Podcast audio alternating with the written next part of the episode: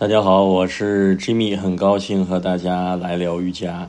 今天要聊的一个话题是瑜伽老师的四条标准啊。这一期话题好像看光看标题是写给瑜伽老师的，其实我觉得是写给每一位在瑜伽路上的练习的小伙伴，因为瑜伽老师这个很难说怎样就能达到标准。但是在八月八号前天晚上，嗯，马克老师就是那个以前分享过瑜伽之心德斯卡查尔的学生克里希纳马查亚的这个儿子是德克斯查尔，德斯卡查尔，一念这个就容易绕口啊。这个德斯卡查尔是五年前的八月八日，然后离世的。所以说，为了纪念这一位优秀的瑜伽老师，所以说。八月八日，然后马克老师搞了一个全球的视频直播，然后主要是对中国的学习这个瑜伽之心体系的学生。然后我也因为是免费的课程嘛，我也去看了一下，我觉得，哎呀，里面的很多东西都很精彩。我觉得就把瑜伽老师他说的四条标准拿出来说一下。嗯，因为我觉得适用于每一个人，因为你是不是瑜伽老师，我觉得。你说你是一个英语老师，你是一个普通的流水线上的一个工人，我觉得都可以用这个四条来检验自己在自己的事业、工作，甚至我不上班，在家庭中也可以有这四条，去想一想是否我能去贴近它。第一条，我觉得是前两条都不算难理解，第一个就是。呃，跟随老师学习，就瑜伽老师的四条标准。第一条，你要，呃，跟随老师要有学习，就是你至少每年你要有学习的这样的一个阶段，或者你不断的要让自己的，嗯，一种空杯的状态出去去学习，能够提高，这个应该很好理解。第二一个，我觉得是自我练习，这个也是我们都能理解的，就是能够你坚持每天。你至少要有练习的感受、练习的经验，然后把练习的东西用自己的身体去消化吸收，然后再去分享给其他人。第三一个，我觉得是特别特别重要的。他说的是心怀众生，这个词儿是不是特别大呀？一说众生，我们是很容易想到佛陀，普度众生，心怀众生。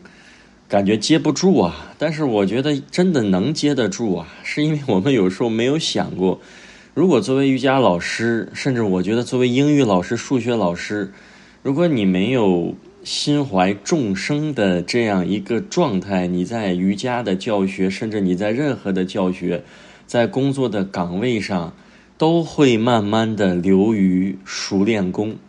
或者有一句话说，百分之九十的工作都会最后流于熟练工，因为我们做这件事找不到意义。反思自己过去的工作也同样存在这个问题，在工作中你很难探索意义的时候，因为你不知道这件事情做下去，实际你是服务于众生，而不是单纯的为自己。就像爱因斯坦在临终的时候，他并没有说。我以为会讲一些微积分，讲一些相对论，讲一些特别让我们探索不到的，或者给人类一个方向，让你去朝那个方向去努力。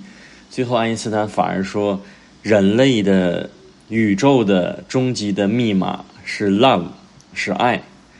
那这个想想，他为什么说这样一句话？其实他是不是晚年像牛顿一样，也在研究神学？也是研究一些灵性的东西，包括你说每个小伙伴，我们听喜马拉雅，或者我们喜欢去查阅一些资料，你都你都是有灵性的这样的一个小天线的。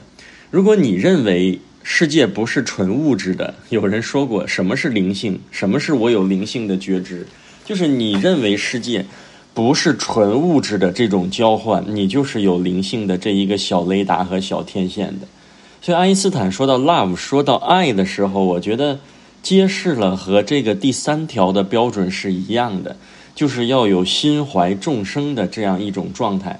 而且有时候真的不是钱，有时候我们觉得别提这些没用的，这都是虚假的，一定是钱。有时候钱很多，他依然会掉到钱里；有的人钱不多，他也不会在钱里面去打转，在这个泥坑里不断的翻滚。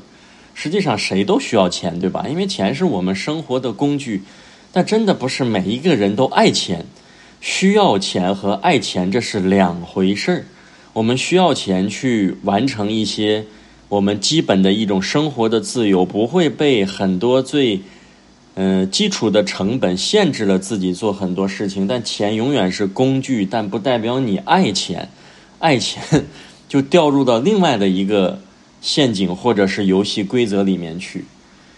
所以说，心怀众生，我觉得在瑜伽的教学中，我体会是非常有必要的。但是反过来，也不要用最高标准。如果你做不到心怀众生的时候，你是不是先能够爱你身边的这几个你现现在眼跟前教的这几个人？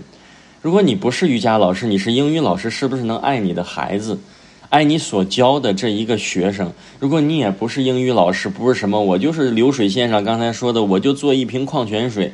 你能否去对矿泉水的这个生产保有爱？是不是有点高级？但是我觉得也很接地气。关键是你的心念，你的新的开角开向了哪里？就像那天我们直播的时候，小伙伴说了一个特别经典的一个道理：我们总想做聪明的人，但能量是守恒的。好像一个聪明人给一个傻的人，我们说的笨一点的人去坑了他，骗了他。那骗的这个人能量就丢掉了一块儿，聪明的人多了一块儿，被骗的人少了一块儿，那他从哪儿去弥补呢？啊，老天会弥补这一个笨一点的人，那能量又守恒了。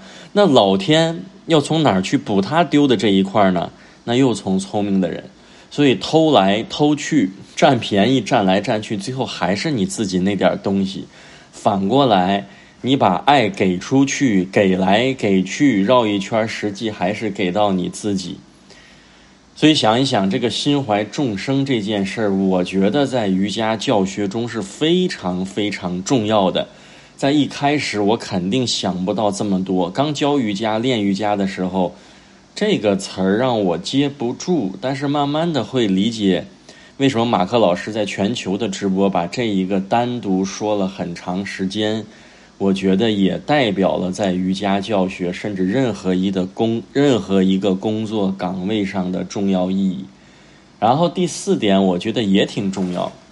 他说，一个瑜伽老师最好，他没有说绝对，最好要有一个苦难的经历，就是你经历过苦难，你经历过坎坷挫折，然后你更容易理解什么呀？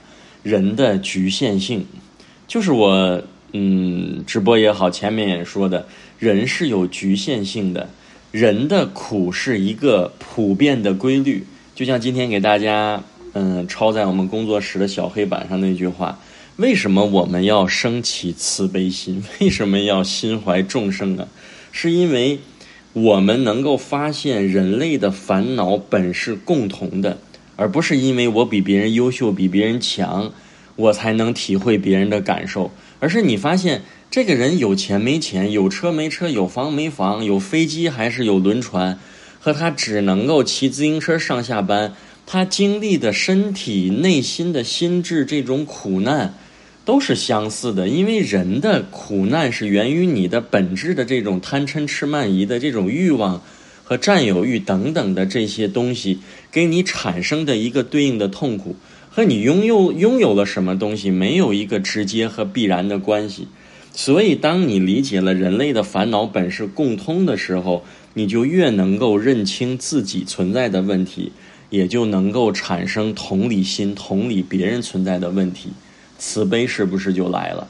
所以当你有苦难的经历，就像昨天私教跟小伙伴说，受伤其实就是最好的老师。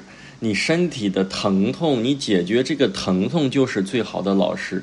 如果这个老师经历过很多身体疼痛，把自己的疼痛疗愈好，有苦难的经历，是不是他在教学中反而会好很多？因为他能够更多的体会大部分普通的练习者的苦难。其实对于大部分的普通练习者，我们不需要学习很高阶的提示，因为你想走在路上大马路上的人。没有你找出一百个，有九十九个前屈都不能把头塞到屁股下面，后弯也做不了轮式。它更需要的是让你的身体的这种亚健康恢复到一个能够满足你生活基本需要的一个状态。因为你看，有时候你看的多了，尤其你有练习的经验，我们生活中最需要帮助的人，不是高阶的体式，而是他身体的疼痛的解除，让他能够身心愉悦的投入到工作和学习生活中、家庭生活中。这个我觉得是瑜伽最接地气的意义，但是也一样。这是服务于广大的群众的，当然，对于更优秀的身体条件更好的，你往后去探索，这绝对是没有问题的。但对于普通的，我觉得有些事儿说心怀众生或怎样，也是能够把你的这些练习和成果分享给最需要帮助的，而且最广大的需要帮助的。我觉得这件事儿就变得更有意义了。所以第四条，这个老师经历过一些苦难的。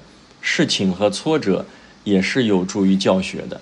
那说到这儿了，感觉这四点都是在说瑜伽老师。实际你想想，你现在的工作或者你没有工作或者怎样，这四条是不是都能对应起来？你不是学瑜伽的，是不是每年也要学习？我连上班都不要上了，我每年是不是还要看几本书？你自我练习，你练的不是瑜伽，你是不是练的你的业务？你是不是可以练你的每天的身体等等？你有很多可以练的东西。最后的第三、第四条，我觉得更和瑜伽老师跳出这个职业等等没有多大的关系。任何的一个岗位都可以做第三条和第四条的这种体会和经历。所以聊到这儿啊。或者今天思考到这儿，我还想到了一个标题。其实学瑜伽学到最后啊，就是在学做人。有时候想想，你看《论语》也好啊，这个孟子啊，有时候看《诗经》啊、《中庸》啊、《大学》呀、《春秋》啊、《左传》呐、《礼记》啊、《尚书》啊，顺口溜背的，这都是一溜一溜的。其实哪个也没看完。但是学这些东西，学儒家的、道家的、佛学的，到底在干什么呢？我觉得和学瑜伽我说的这句话是一个意思。